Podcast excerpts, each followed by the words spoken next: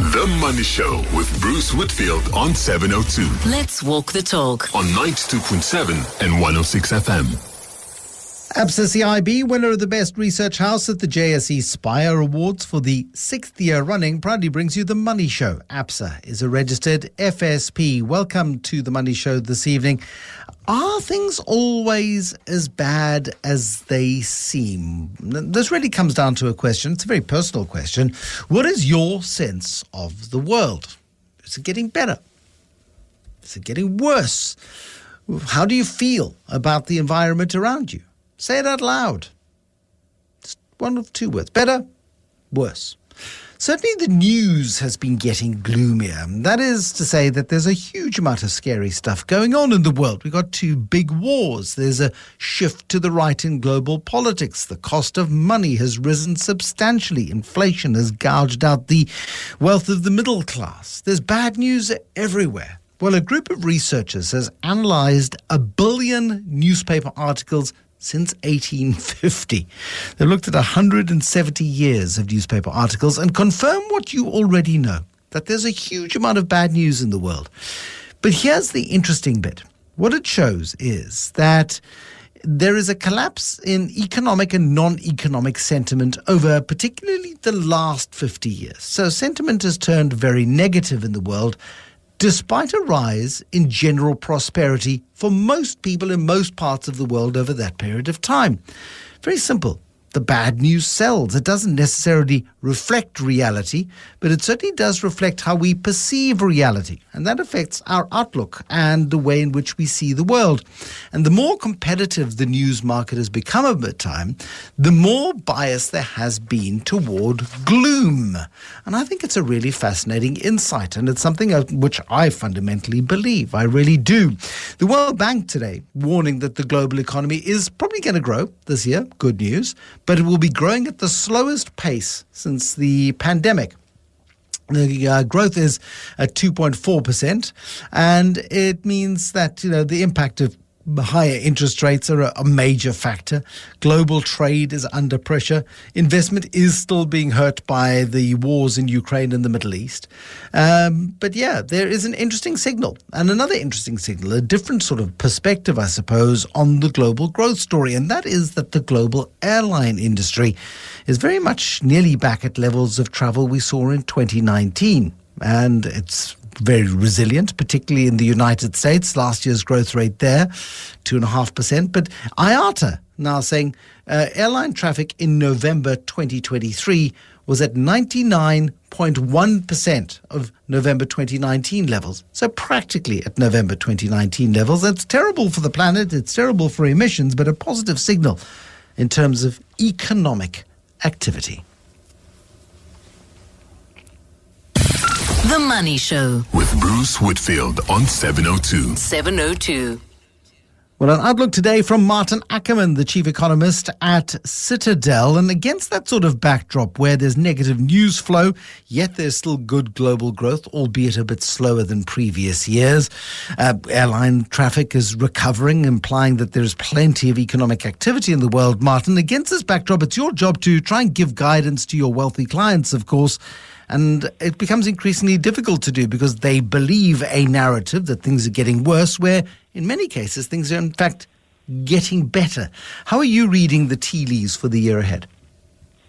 Yes, good evening, Bruce. Um, I think you're 100% correct that um, there's a lot of challenges out there at the moment, a lot of headwinds, and a, a bit of a, a, deja vu if you think about where we've been last year this time. Last year this time, you know, if you think about the consensus most people expected the world to see a soft landing, potential recession.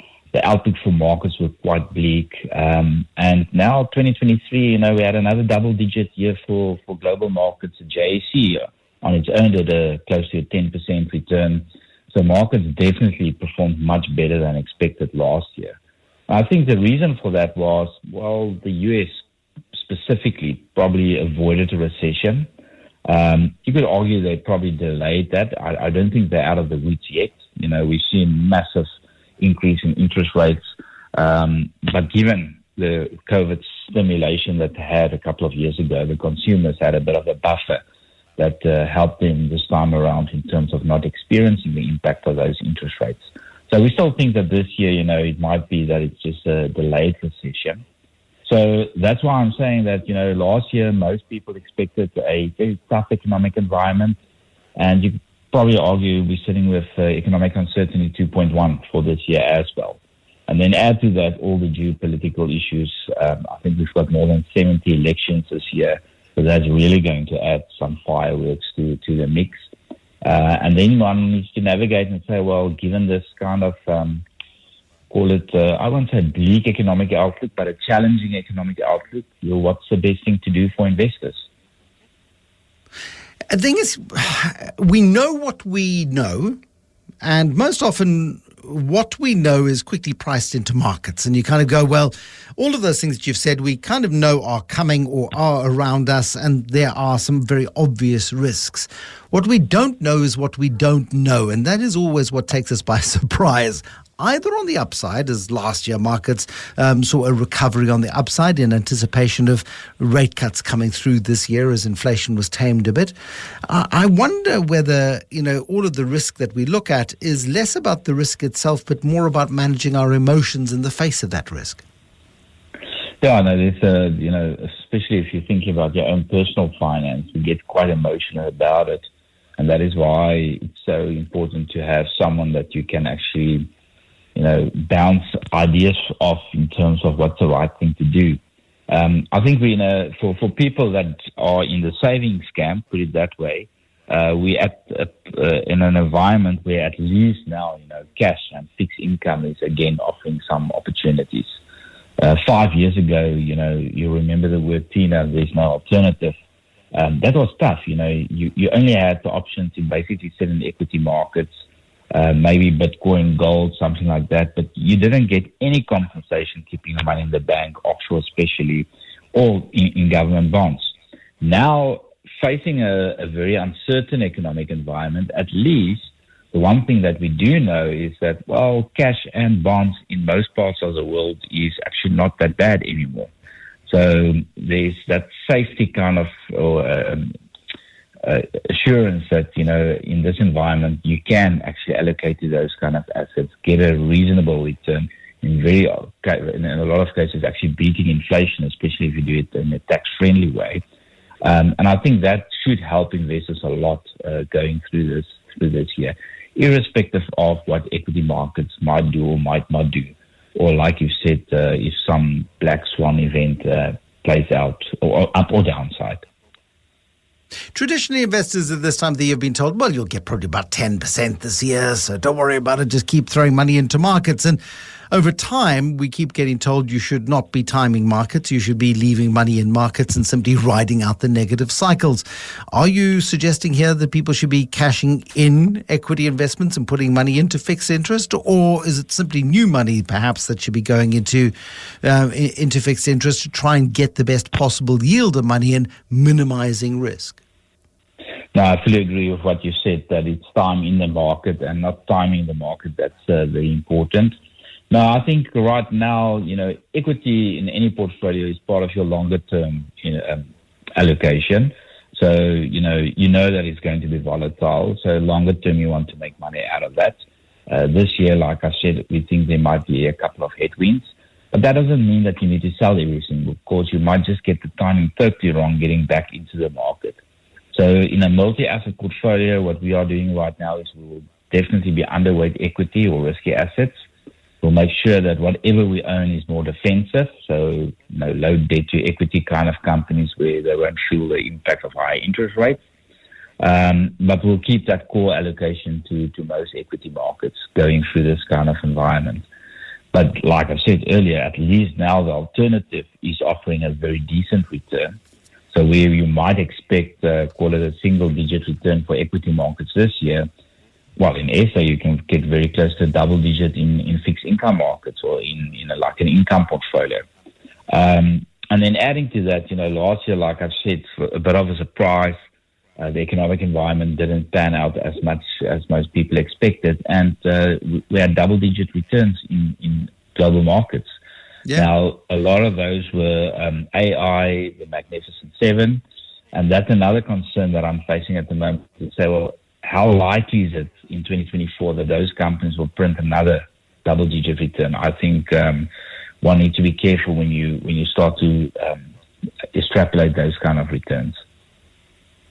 I think you're absolutely right. Thank you, Maarten Ackerman, very much indeed. Maarten is the chief economist at Citadel.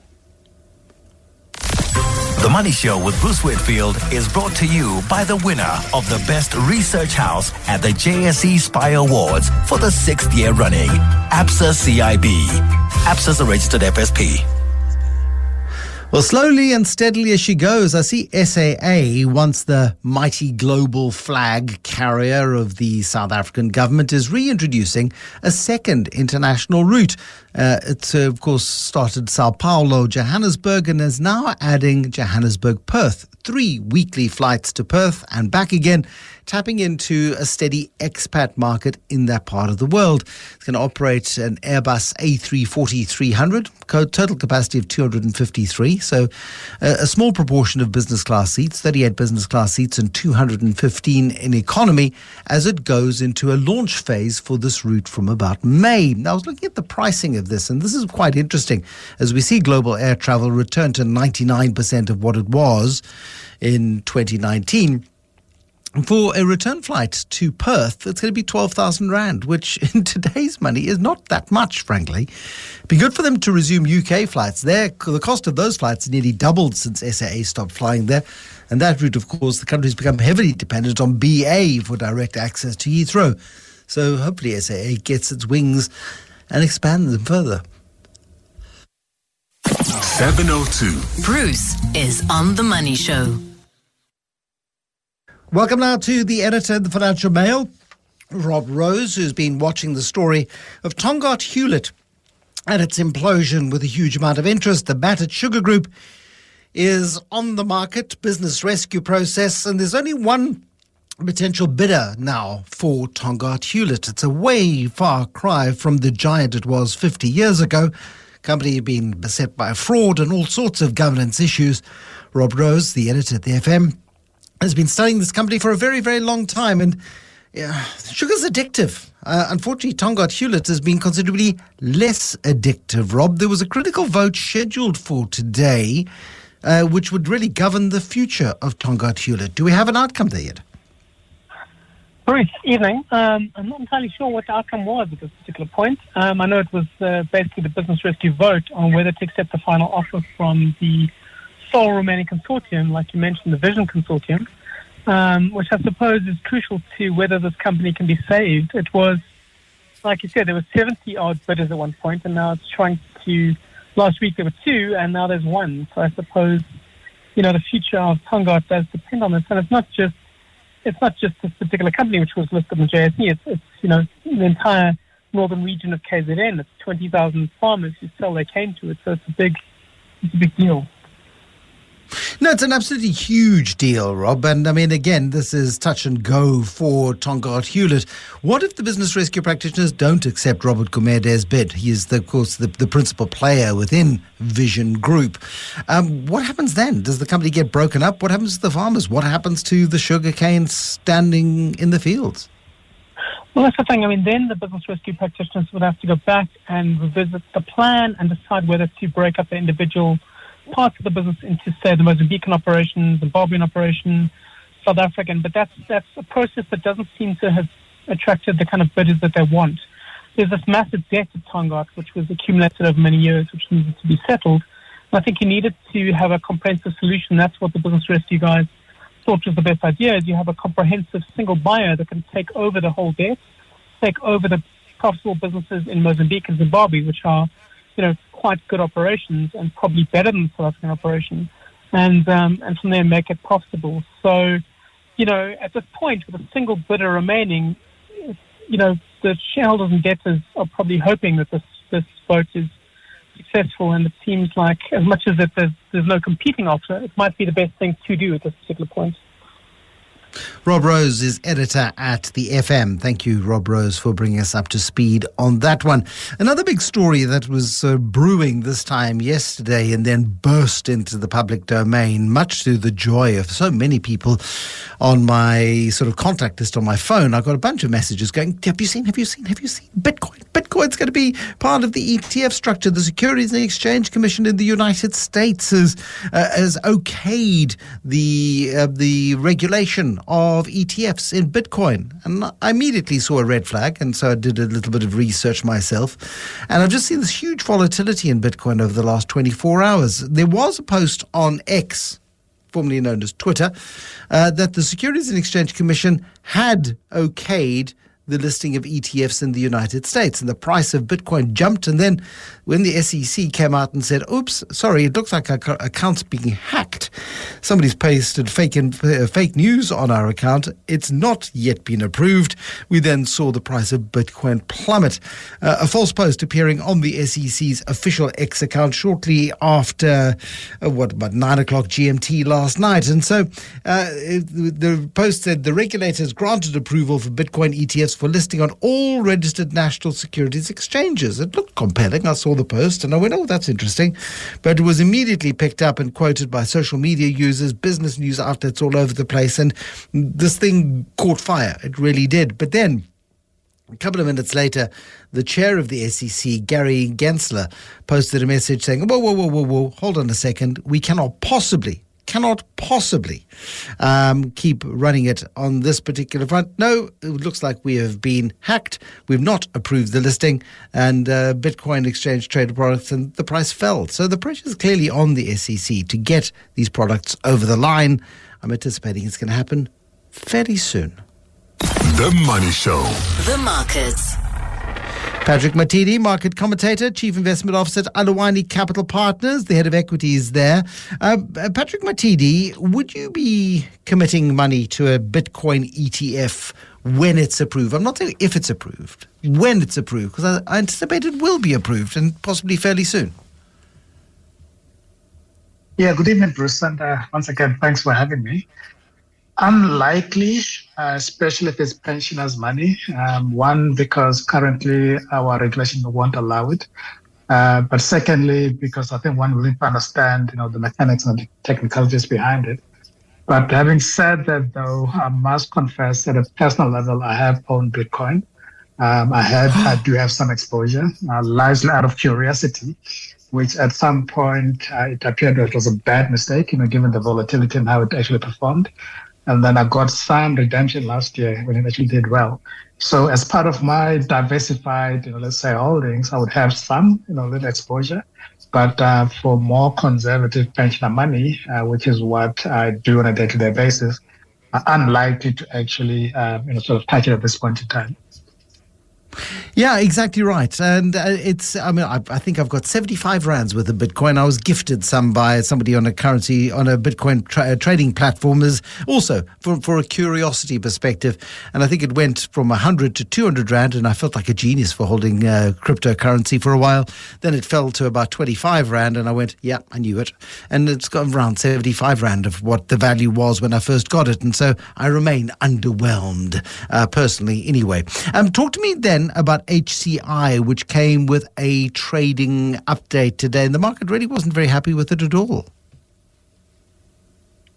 No, it wasn't. Uh, so they came up with a trading update, but uh, also they withdrew uh, a cautionary that they've had for a while, uh, which means that you know whatever transaction they were actually um, you know sort of eyeing, uh, that has since uh, been pulled back. So, so I guess the market was disappointed both with the trading update, but also with the lack of I guess a prospect on the on the M&A side, uh, which hopefully would have unlocked you know some value had actually gone through. Yeah, uh, uh, yeah, because you know, uh, that makes a bit more sense. I mean, HCI has been a juggernaut of a share price performance. It's very illiquid, of course, and the share price moves uh, very, very strongly. And yeah, to today to see it pull back as sharply as it did was quite concerning. Um, talk to me then about the update from JP. Uh, was it JP Morgan that has downgraded its price view on Sasol because there were two big price moves that seemed inexplicable when they first happened, and then the news leaked out. Certainly, as far as Sasol was concerned that there was a price a re a re-rating on the price of Sasol. We also saw Sappi come under pressure on the day. I wonder if somebody else has issued a note around that. Yeah, so I mean, every now and then, you know, you do get investment bankers and uh, stockbrokers uh, issuing uh, their views on particular stocks, uh, which, uh, especially if they've got a huge following, you know, that can move the market. So I think if you look at Sasol uh, over and above that, you know, downgrade, it has been under quite some some pressure, especially if you look at it, you know, for the year to, to 2023 and a few days also into 2024 a large portion of it uh, clearly is the oil price itself. You know that has not done that well, you know, over that, the, the last while. And then secondly, you know, you've had a lot of, uh, I suppose, the ESG issues uh, where there are CO2 emissions and there are plans to can you know eradicate that and actually uh, limit that uh, given the targets. Uh, those have been questioned, especially the capital commitment that is required, you know, to actually bring uh, down those uh, emissions to acceptable levels. And I think also, you know, if you look at the business, a lot of changes in terms of the leadership.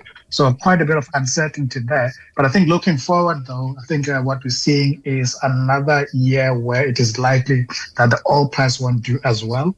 Uh, the U.S. is actually producing a lot more than they actually need, and therefore exporting, which means that you know you're likely to have you know an oversupply of oil into the global market, and then you're also likely to have, I suppose, that on the other side, OPEC, you know, flexing the that the muscle and trying to hold the prices steady. But so far, you know, the oil prices have been quite a, under quite a bit of pressure, uh, which also does, uh, you know, lean against the Sasol in terms of its prospect and how they make money. Thank you, Patrick Mathidi. Patrick is the head of equities at Aluwani Capital Partners. Anglo American nowadays owns De Beers, of course. Now, De Beers is the, uh, one of the world's biggest producers of natural diamonds, and it's going to invest another billion dollars to extend the life of the Jwaneng mine in Botswana. Botswana, the world's biggest diamond producer, and there is the joint venture between De Beers and the Botswana government who were um, exploiting those diamond resources. There was a huge downturn last year in diamond demand and uh, uh, of course, there's huge pressure on from lab grown diamonds too. But Anglo American, Botswana government, they jointly own the Debswana Diamond Company. They've approved the spending, which is going to convert the Jwaneng pit into an underground operation. So they're going deeper and looking for fresh, rough diamonds. Not too much demand in recent months. Certainly India, which is the cutter and polisher nowadays of 90% of the world's diamonds, has been asking miners to cut back on supply to try and manage the stocks of diamonds. De Beers, however, looking through this particular crisis and saying, well, at some point, demand will return for uh, cut and polished diamonds. So let's extend the life of the Jwaneng mine in Botswana. I think that's a good news story. Bruce Whitfield on The Money Show. 6 to 8 p.m. I see on Black Coffee's uh, Twitter feed this evening a statement saying that he's been hurt in an accident, but he's recovering and is looking forward to being with everybody again soon. Black Coffee, one of South Africa's great talent exports, of course. He performs gigs all over the world. Fabulous DJ is Black Coffee. Involved in what is uh, his website, his Twitter page describes as a severe travel accident on a flight en route. So, in a severe travel accident on a flight en route. So, not a plane crash, a travel accident on a flight. His scheduled show at Mar del Plata the incident resulted in unforeseen complications and left him with some injuries. We can confirm that he is receiving the best possible medical attention and is surrounded by supportive family and team, says the statement. And then it's the usual requests for privacy. Now, a little bit of Googling, because that's what you do when you're trying to piece together a vague story. And it does appear as if there was an incident involving an aircraft in Mar del Plata this week. Um, and there was and now it disappears. The Flybondi Boeing 737-800 flying from Buenos Aires to Mar del Plata in Argentina touched down hard on the runway at the uh, um, runway 31 on the 6th of January. It suffered a tail strike as well. The report says that the aircraft rolled out with any further incident. There were no reported injuries, but the aircraft sustained substantial damage. Now, it's the only report that I can find of an incident at Mar del Plata involving an aeroplane. I don't know whether or not Black Coffee was on that particular aircraft that had a hard landing and a tail strike, but certainly if he was on that flight, it is, yeah, he suffered an injury, which is uh, not pleasant. We are told that he is recovering. We are told he'll be fine. We are told that he's looking forward to being back with you if you're a fan of Black Coffee and his gigs. Um, hopefully, all is going to be well. You're with Bruce Whitfield on 702. 702. On to issues of maintenance. If you've ever had a leak in your roof at home and you've ignored it and you've gone, oh, it's just a small leak, and you go out for the day and you come back and the entire ceiling has collapsed over your newly carpeted lounge, which has got your brand new furniture that you haven't yet insured and you just look at this catastrophe of mess and you very quickly understand the consequences of not doing proper repairs and maintenance. In South Africa, we're seeing the massive cost of reinvestment in neglected infrastructure, and that's going to happen over decades to come. It's going to happen at Transnet. It's going to happen across many state owned enterprises, particularly at Eskom.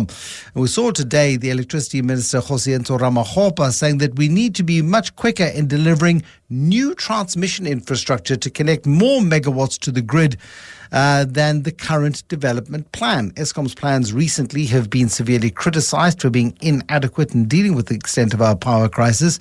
But uh, Kgosientsho Ramokgopa telling journalists this week that Eskom will plans to build 1,400 kilometers of new transmission lines over the next three years, but those aren't enough. We need 6,000 to be built over this period.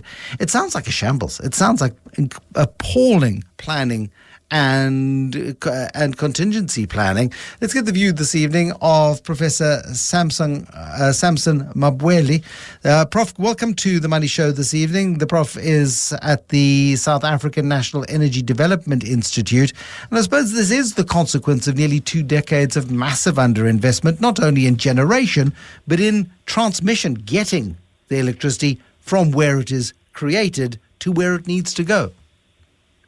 Yes. Um, good evening to you and the listeners. Um, yeah. So this is a there's, there's a transmission backlog of about uh, 14,000 kilometers, and um, the the issue now is uh, with the, the, the when we bring in new generation capacity, uh, especially in areas such as the Eastern Cape, the Northern Cape, and the Western Cape, where we've got the most solar and wind resource um, the, the grid gets congested. Um, you'll recall that uh, during bid window six, uh, the Minister of um, Mineral Resources and Energy, um, Mr. Gwede Mantashe, couldn't announce about 3,200 megawatts or so uh, of projects that were supposed to have been con- connected um, in, in those provinces, uh, mainly because of grid constraints and that is now adding a lot of pressure on the on the national electricity grid. So that is why Eskom needs to build about uh, 14,000 kilometers of um, of grid, but their balance sheet as it stands, uh, it can only uh, allow them to build um, 1,400 kilometers in the next three years. And um, the, the, the reality is that uh, they, they, we need immediately about uh, 6,000 kilometers of, uh, of, of, of, grid capacity. So that's the, the situation that we find ourselves in. Um, Dr. Ramokgopa is working on the on, on a, the plan um, that he has presented to cabinet, which he needs to, to tweak here and there according to, to cabinet, and then go back to cabinet in terms of uh, how to deal with this particular uh, aspect going forward. Um, why has the planning been so poor around this? We, we've known of the crisis for such an awfully long time. We've had multiple management teams. We've had um, some better than others over that period of time. And it's become very, very clear that the underinvestment has got terribly negative consequences. Suddenly, we've got to find money not only for new. Uh, for new generation of electricity, but now for a vast amount of transmission and, and an amount of transmission that doesn't seem to have been adequately budgeted for. That is correct. So the, what happened was that in the past, um, Eskom was warned through the, the white paper on, on renewable energy um, that was published way back in, in 2003. And, and then they started, they focused more on the, on, on, on the new generation capacity. uh, which was the, the, Medupi and Kusile uh, new build uh, program. Uh, we know uh, that uh, those programs did not go, uh, you know, as planned, and uh, most of the, the challenges that, that were associated with the with the two programs were, were basically resolved now under the current uh, administration led by President Ramaphosa. Um, otherwise, we could have been in, a, in the West kind of a situation. And and and what happened was that they, they, they, there was nothing that was planned on the on the transmission grid part of things, uh, and and government and Eskom woke up to to realize that uh, we really need uh, you know this um, uh, grid capacity. And then Eskom came up with a plan. They did, they conducted some studies, and then they came up with a, a grid expansion program. Uh, they did some work here and there but uh, you know some of the the, the, the infrastructure is, is now old. It needs to be to be to, to to be maintained. Some transformers need to be changed, and, and some power lines need to be to be changed, and things like that. All that adds to the 14,000 kilo, uh, kilometers that uh, Yeah. you know Eskom needs to build now. We've got any idea of how this is going to get paid for, um, Prof? I mean, it's a it's an enormous bill to have to absorb all at once, particularly considering the state of Eskom's finances, the state of uh, public finances generally. Yeah, so what what I think would happen is that there will be various models um, that the, the Minister of Electricity will present.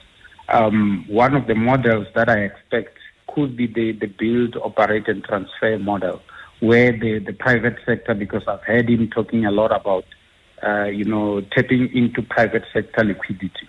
And the only way to tap into private sector liquidity is to, to go for the build, operate, and transfer model, where the private sector will come in and build the, the, the, the, the grid, the, the power lines, and then operate them, charging Eskom and or, or government uh, for, for, for a particular period. It could be, it can be 10 years, it can be 15 years, it can be 20 years, depending on when they will reach their break-even point or when they will get their return on investment.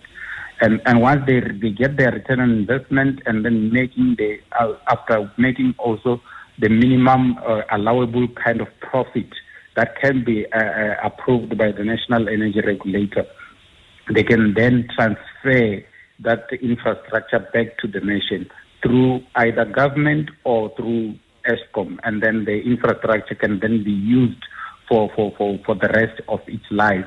Um, you know, g- uh, giving the benefits to the nation as well. Th- That for me is the only uh, uh, model that I that involves the private sector if we were, we are to tap into the private sector liquidity.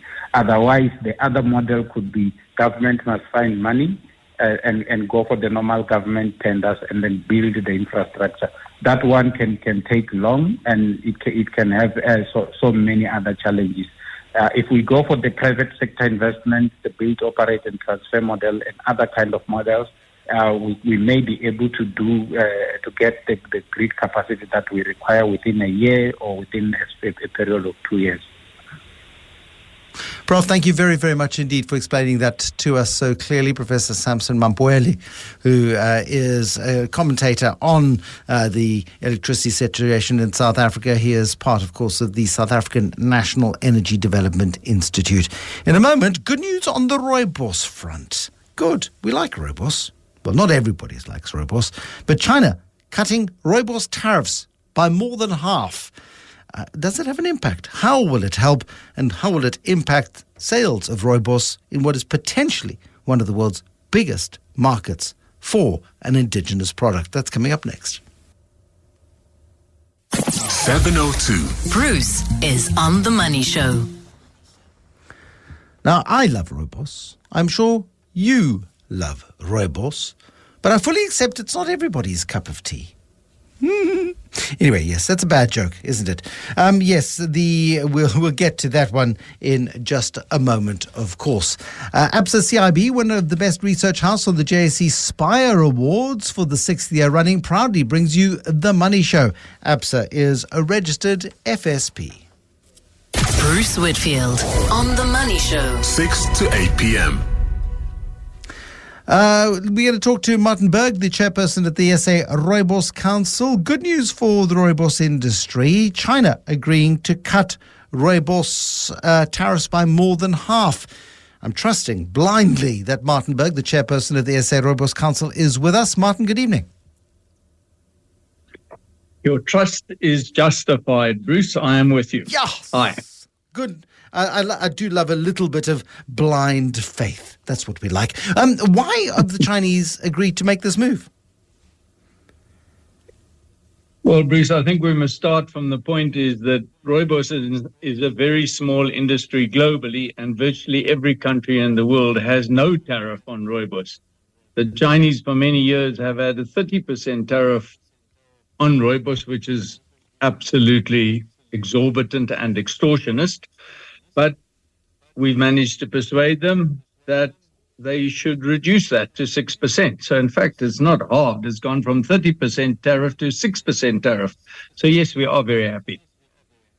Uh, what does that mean then, I know, per kilogram of rooibos? Is it a substantive saving? Um, on average, the price to China was probably four US dollars per kilogram. So, uh, it it to to the Chinese customer it could be 25% we're working r- rough numbers so yeah it could it could be up to a dollar a kilogram. Um, is that significant in the world of rooibos uh, in terms of does it make a significant difference between those who might be put off by the price point in China of rooibos versus willing people then willing to uh, willing to at least try the product uh, for the first time that's a very interesting and complex question. Um, the price of rooibos is mostly determined by supply and demand from the supply side. Uh, and and the demand side is fairly price inelastic. So uh, obviously the price to the Chinese importer, who will be the Paccar branded distributor in China, is going to go down. Whether his price to the consumer goes down, we will see in time and whether that will lead to higher consumption of rooibos, we will see in even more time. We certainly hope so. What are the volumes to China like at the moment? I mean, in terms of your global consumption of rooibos, how much of the rooibos production that is exported from South Africa ends up in China? It's it's very small at this stage, and it's very. We've been exporting to China for a long, long time, but getting your product through Chinese customs has been particularly trying. So at the moment, um, imports into China are 300 odd tons out of a total export from South Africa of 9,000 tons. So okay. call it 3 4% of South Africa's rooibos exports go to China right now. Uh, if the whole importing structure changes, and if the ports become, if the uh, the port authorities become more amenable, if the six percent is is implemented properly, we hope that will go up significantly. Uh, I just saw a, a, statement today from the Department of Trade and Industry, and I think they were you know, desperately looking for some good news and sort of saying China has halved its tariffs yes, it's nice that they've halved their tariffs, but it's not necessarily the game changer that is required, perhaps, to make inroads into what could be potentially a massive market for rooibos if you could just get your claws into the market properly and get people to sample the stuff and, and use it. That's 100% correct, Bruce. This this is important. What has happened with the tariff and all of that, that's important. The homicide harmonized systems code, the HS code being implemented properly um, will be important, but the the big uh, win will be if distribution and and just general uh, public relations on rooibos within China is is picked up. Um, which is your biggest market at the moment, Martin? Who are the biggest fans of rooibos beyond South Africa's borders? Oh, Japan by a long way. The Japanese, oh, really? the Japanese have been have been consuming more and more rooibos. It grows every year. Uh, Japan imports over 3,000 tons of the 9,000 tons. So, you know. Japan is sitting at about 35, 35% of our total exports. Um, the next biggest country is Germany, which is at less than half of that. Yeah. I mean, and uh, you export 9,000 tons. How much rooibos is consumed in South Africa every year? Also, uh, no, in in southern Africa, also Southern about nine thousand tons. Okay. Um, and so so of the rest of that, it's probably eight thousand more or less in South Africa and a thousand north of our borders. So we kind of at peak rooibos probably in South Africa. So the export markets are critical in terms of growth for an industry, which of an indigenous crop that has got you know, certainly global application. And you know maybe the distribution of BOS tea and other products going, going onto supermarket shelves in more and more countries. We spoke to the the guys who run BOS tea in our Genius podcast series last year, and they're massively ambitious, of course, to get their finished product onto shelves everywhere. So you've got some nice support.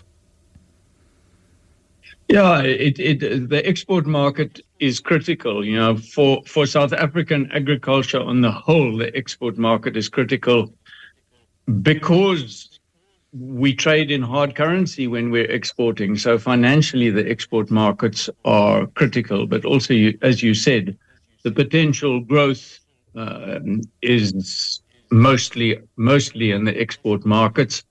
The South African consumption of rooibos grew very well until three or four years ago when the when the economy took a tank uh, and and has ex- stagnated. But most agricultural consumption in South Africa has stagnated. Fascinating insights as always, Martin. Thank you very much indeed. Chair of the SA Rooibos Council. So the Chinese are getting a price cut on South African rooibos. They import about 3% of exports, so a massive growth opportunity. But I saw a statement today from Ebrahim Patel at the uh, Department of Trade, Industry and Competition. Yep, the banking uh, inquiry sort of sits under him, I suppose. Uh, the one that failed. Uh, and uh, you kind of get a sense that they're looking for good news stories. And yes, it is good news that tariffs are being halved. Uh, but it's not that much of a good news story because most countries around the world don't charge tariffs on rooibos. The Chinese now cutting from 30 to 15% is progress, but it's not the silver bullet, the panacea of all ills. After Eyewitness News, we've got Business Unusual. We've got Wendy Knowler and an unusual shapeshifter for you this evening. Very colourful and effervescent little history of a South African startup that went global in the 1990s. It's a little bank called Investec. More about that coming up in the next hour. The Money Show with Bruce Whitfield on 702 Let's walk the talk. on 92.7 and 106 FM. ABSA CIB, winner of the Best Research House at the JSE Spire Awards for the sixth year in a row, proudly brings you the Money Show. ABSA is a registered FSP. Welcome to the Money Show this evening. We're going to be talking about uh, success and how we perceive success and what success really means. Si- uh, Siphiwe Moyo, the organizational behavioral specialist, with us uh, this evening, and I'm looking forward to that particular chat. And then Wendy Knowler and a tale, a deep dive into the story of growth, expansion, audacity, courage, and a whole lot of cheek coming up between half past seven and eight o'clock this evening here on The Money Show. The Money Show. With Bruce Whitfield on 702. 702. Elon Musk has probably been working for, what, the last 30 years or so? So who's more successful, him or a nursery school teacher who's taught five year olds every year for the same period of time? If you think that a class of five year olds, 20, let's give her credit for 20 kids a year, 600 kids over a career of 30 years. Who's been more successful? Who can look back at their career with more satisfaction? I think there must be some nursery school teachers who can put up their hand and claim to have made a greater contribution to society than Elon Musk has done. But how do we f- define career satisfaction and success? Siphiwe Moyo, the organizational behavioral specialist, is with us this evening. How do we assess success in this context? Who's more successful, the nursery school teacher or Elon Musk? Siphiwe, there's a good question for you to kick off the year. Good evening, Bruce. Uh, such a great question. Uh, absolutely. I think there's so many of us who would love to be Elon Musk. Um, but as you say, there are so many other necessary teachers who would argue that they are far more successful, or at least they are satisfied with the, what they are doing. I think the, the main point here is that you know people who study career success generally, Bruce, they differentiate between what they call objective career success and subjective career success. So many of us, when we talk success, we normally talk about these so-called objective career success, which refers to measurable and tangible accomplishment in one's career. So I have a promotion, I have a salary increase, I'm getting awards, I'm getting recognition, and and this is why this is how we generally measure success when we look at comparing each other um, all, all, over the world. But on the other hand, subjective career success is how satisfied you are with your own success. So it's personal, it's individualized, it relates to how fulfilled you are. And there's really no doubt that there's so many people who are starting to ask themselves some serious questions questions about am I really, really successful? And there comes a point where there's a particular threshold when you've had uh, enough money, at least to cover your basic needs, where you start asking yourself these questions around subjective career success. Uh, you start wanting to want things like work life balance, satisfaction, fulfillment, and, and I guess alignment with your personal values. Yeah, exactly right. I mean, I was listening to a podcast the other day, and somebody was saying the only way to become truly satisfied in life is to lower your expectations. And I thought, my goodness me, who ever wants to do that? Um, there are lots of myths around what makes success. There are lots of myths around if you get more money, for example, then you will feel validated and successful. Does money mm-hmm. contribute to that happiness? It does uh, up to a certain point, up to a certain threshold. There's really no doubt that compensation is important. If I'm earning 100,000 Rand per annum and you add maybe 20,000 Rand, it would mean really so much to me uh, because the, the impact of money uh, on my particular happiness at that particular time is very, very important.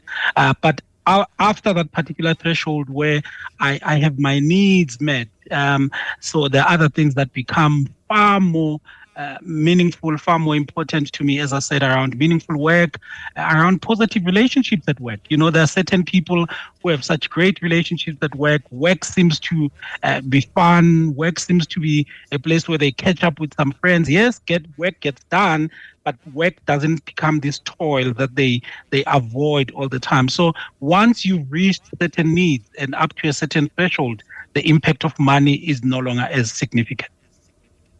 Yeah, and it's kind of weird. I mean, you know, we all want to be paid, we all want to be earning well, and we all want to we uh, we kind of feel that we are validated by our organization by the amount of money that ends up in our pay packet once a month. But if you go into work every single day feeling absolutely miserable and not getting on with your colleagues and not liking the environment in which you're in, it does take away any kind of benefit of the money. I'm afraid that you know, the money is a short term win. Um, the sustaining the the happiness at work is truly about the environment and the collegial experience and the sort of boss that you've got. Um, a lot of people say, right, well, success is defined by the fact that you can climb the greasy pole of corporate success more easily and more successfully than others, and they wear it like a badge of honor. They get to the exco and they say, mm-hmm. look, I am truly successful, and only then do they realize how miserable and lonely and tough it can be in that in that environment. Uh, again, corporates, you know, you're getting massive promotions and being put in charge of lots of stuff is a sign of ability, but is it a sign of satisfaction? I wonder.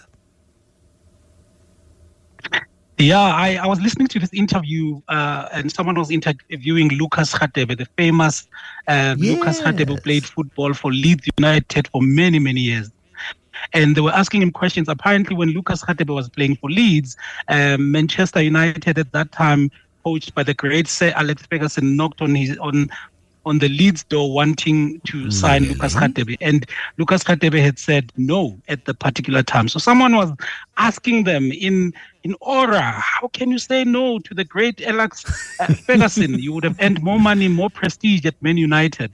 And Lucas Radebe simply said this, I was happy at Leeds United. I was getting more satisfaction, and what I was, I felt that what I was doing was equal. And when you look uh, in retrospect now at the impact that Lucas has done at Leeds, at how they honor him, at how uh, kids, Oh, ears, love the man. everything is named after him. You start understanding uh, that there are certain calls that you have to make uh, when you think about your success, and you have to be so authentic and, and, and true to yourself about what really does matter. I wonder, and Lucas, if you're listening, if that was the right call in retrospect. I mean, you know, what is it, 15, 20 years later? Don't you wish you'd taken the money? I wonder. I'm really curious. I'd be really curious about that, actually. Producers, let's get Lucas. Um, variety. Um, you know, people get stuck in dead end jobs and they get really miserable about it. But I, I find. I find that by really amplifying what you do at work and not just doing the job of work at work, but really connecting to people not only within your in your own organization, but really getting some depth across multiple organizations and building networks. Mm. I don't know if that is also not a really satisfying sort of side hustle, if you like, of your job, of, of really connecting with the world more broadly. Yeah, that is absolutely crucial, Bruce. In fact, the, the term we study in organizational behavior is something called job embeddedness. And job embeddedness refers to the idea of how embedded you are in your specific job, in your specific organization. In other words, all the relationships that you have are there, all um, you've put just everything in, in one organization and, and you are not networking maybe with industry professional body and people in other organization and there's there's a clear link that people who are highly embedded in jobs they they do well they're proficient and they are they are very competent because they've been doing this for, for a while. There comes that time when it affects your satisfaction because uh, you are not really exposing yourself to many horizons, learning from other people. So the idea of having uh, career adaptability and, and just understanding that the world is bigger than what you do, meeting other people in other relationships, listening to people who did not study what you studies or what you specialize in, give you the different perspective in life. That tends to give you uh, more breath, and that breath keeps you excited in your own work when you go back to it. Yeah, it, it's so fascinating, this world of work. It really is. A lot of people job hop. A lot of people go for either they they just don't like their environment, they don't like their boss, and that's the most often the reason why people do job hop is that they really struggle to relate to the person who is put in charge of them. They don't choose that person. That person is uh, they're told you report there, and sometimes it works, sometimes it doesn't. But often job hopping is as an, but just an attempt to try and raise your income. Um, and most companies will pay what they can get away with in terms of employees. Um, very seldom do people feel fairly remunerated. And I wonder whether job hopping to advance your career, advance your income, advance your status is a good or a bad strategy. Yeah, I think uh, many people will tell you that a few years ago we frowned upon uh, job hopping at any level. So if you looked at someone's CV and they uh, tend to change jobs at about three years or so much, we would, we would kind of like label them as a job hopper and never want to chat to them ever again.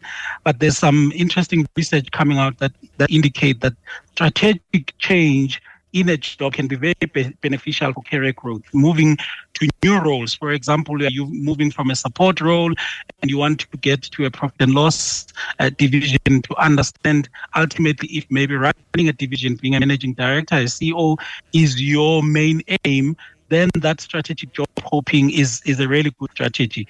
And and that also, you know, I get to all the debates about when you preparing a leadership team is it always better to have someone coming from within and from outside and and I think you had so many of these debates with the CEOs that you interview, Bruce, where as much as it is great to to kind of build your own timber, it also helps to have somebody coming from the outside who are going to look at some of the most um, revered processes, some of the most revered that we do and say, why do we do that again? Because they are not attached to them. So job hopping at a strategic level, when it makes sense, is a good strategy. But just moving around before you get any depth can harm anyone's career over the long run. Siphiwe Moyo, wisdom as always. Thank you. Career satisfaction and success tonight on The Money Show. The Money Show. Consumer Ninja. Wendy Knowler, our consumer ninja, with us this evening. Homeowners insurance. Now, if you don't have insurance on your home, you are a very courageous person. But if you have a bond on your home, you're forced to have homeowners insurance, and it covers everything on your property. That, you know, if you could pick it up and shake out the contents. That's homeowners insurance. It's the pool, the pump, the gates, the solar panels, the roof, the walls. It, you should have protection against flooding and fire and earthquakes, possibly. I, I wonder um, what sort of issues are and are not covered here. Wendy Knowler, good evening. Hello, Bruce. Good to be back with you. Um, yeah, so interesting one. Uh, the what ifs include what if a contractor you've called in to do repairs in your home accidentally causes major damage to the structure of your home? Would you have a valid claim? And I think most people would probably assume they would. But the yeah. answer is, in all likelihood, not. And that leaves us exposed to a very high risk unless we take steps to mitigate that risk. So the case study that prompted this this discussion uh, comes to us from Ellen, uh, and she wrote to me about an experience that good friends of hers had.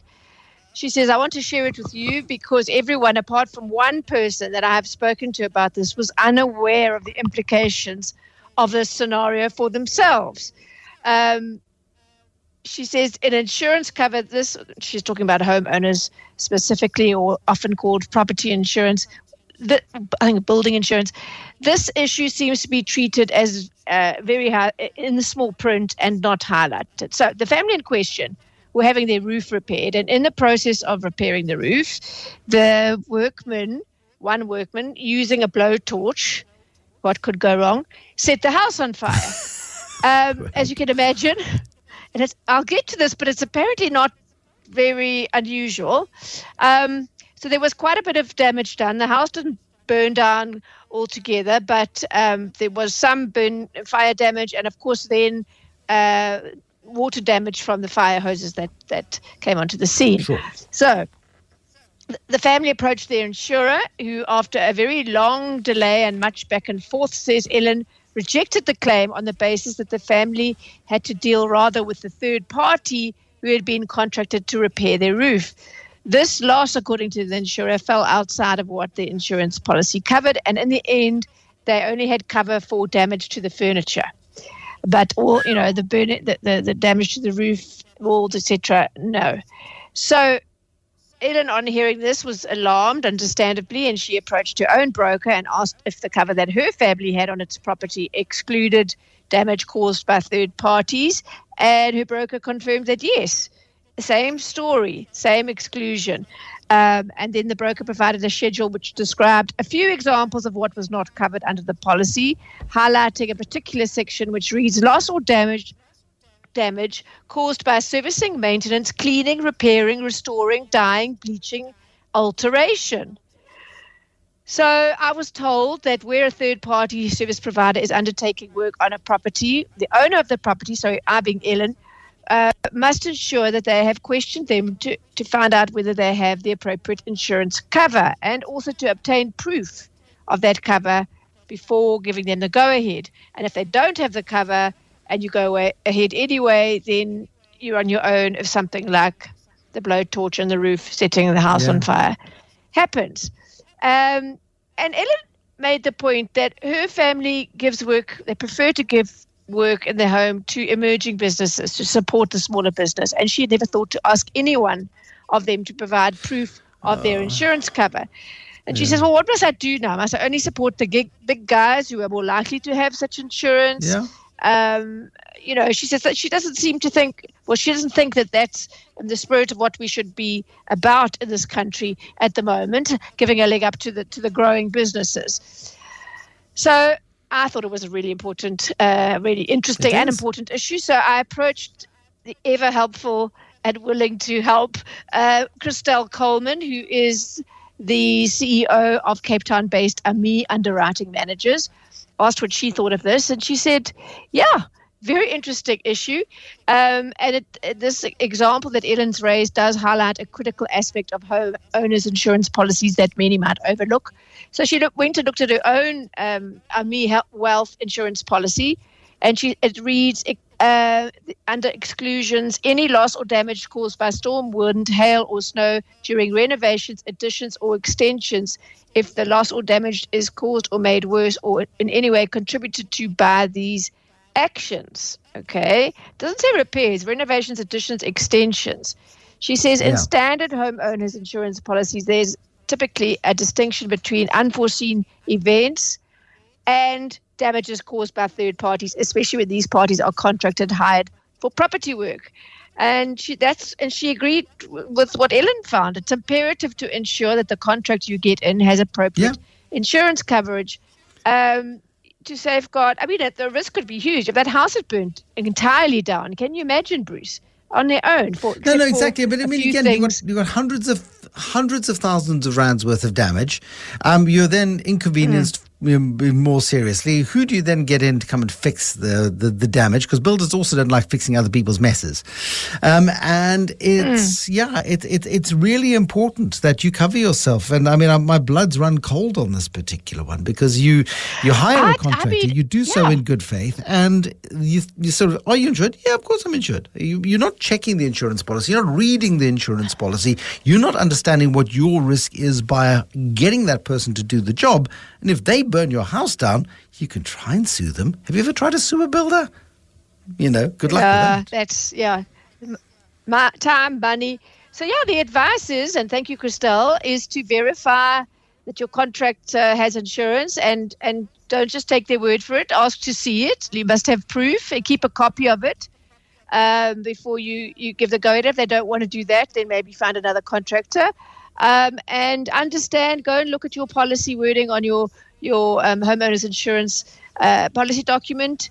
Look at those exclu- exclusions as in any insurance document. Always look at the exclusions um, and look to see what they say about third party third parties doing work on your property and and yeah discuss any additional coverage needed during the period of construction or repair work talk to your insurer before you do any renovations or repairs and ask you know have that discussion um, or you know we don't think to do this to initiate these discussions and when they recorded and everything you are covering yourself depending on, on what they say to you and yeah, she says it might seem strict on the insurer's part, but it's crucial for homeowners to understand that the insurer's responsibility does not extend to covering damages caused by third party contractors. The owner's onus is on the homeowner to ensure that they're engaging a properly insured contractor. And just finally, Bruce, I don't know if you were wondering, but I was thinking, why would a roof contractor get into your roof or onto your roof if it's flat with a blowtorch? And the answer is, and I of course went down the Google rabbit hole, that um, it's when they are doing a kind of waterproofing called torch on. Exactly. And a blowtorch is needed to heat heat fuse the asphalt material directly onto the roof to to create a waterproof barrier. And it, I've seen it. It those I've actually had it in my own home. It's often used on flat roofs where the rainwater can collect and sit for long periods of time. And as Christelle says, it's it's not uncommon for roofs to catch a light during this process. And I saw lots of mm. cases, America all over, where this exactly that happened. So, cautionary tale. Not just, I mean, it's not just blow blow torches in the hands of contractors that can cause these damages. It can be anything, but fire being your worst. And yeah, to ask those questions. Thank you, Wendy Knowler. Good advice. Thank you. If you are undergoing a renovation, wanting to undergo a renovation, don't for a moment assume that just because you have homeowners insurance, the damage that is caused by an outside party is going to be covered. You're not covered by that 99% of the time. You need to understand the wording of your policy document. If you don't understand the wording of your policy document, don't take a chance. Get, you know, call up the call center, get your broker to explain it to you, and then say, right, what do I need to do to ensure that should I get a contractor who is negligent, careless, or has an accident and something goes horribly wrong, who pays? You need to understand that very, very clearly before you start pouring money into what will become the bottomless pit of your existence. Not that I've been jaded or burned by renovations before, of course, but that's the way these things go. The Money Show with Bruce Whitfield was brought to you by ABSA Corporate and Investment Banking, bringing you award winning trade and working capital funding solutions to unlock the full potential of your business story. ABSA is a registered FSP.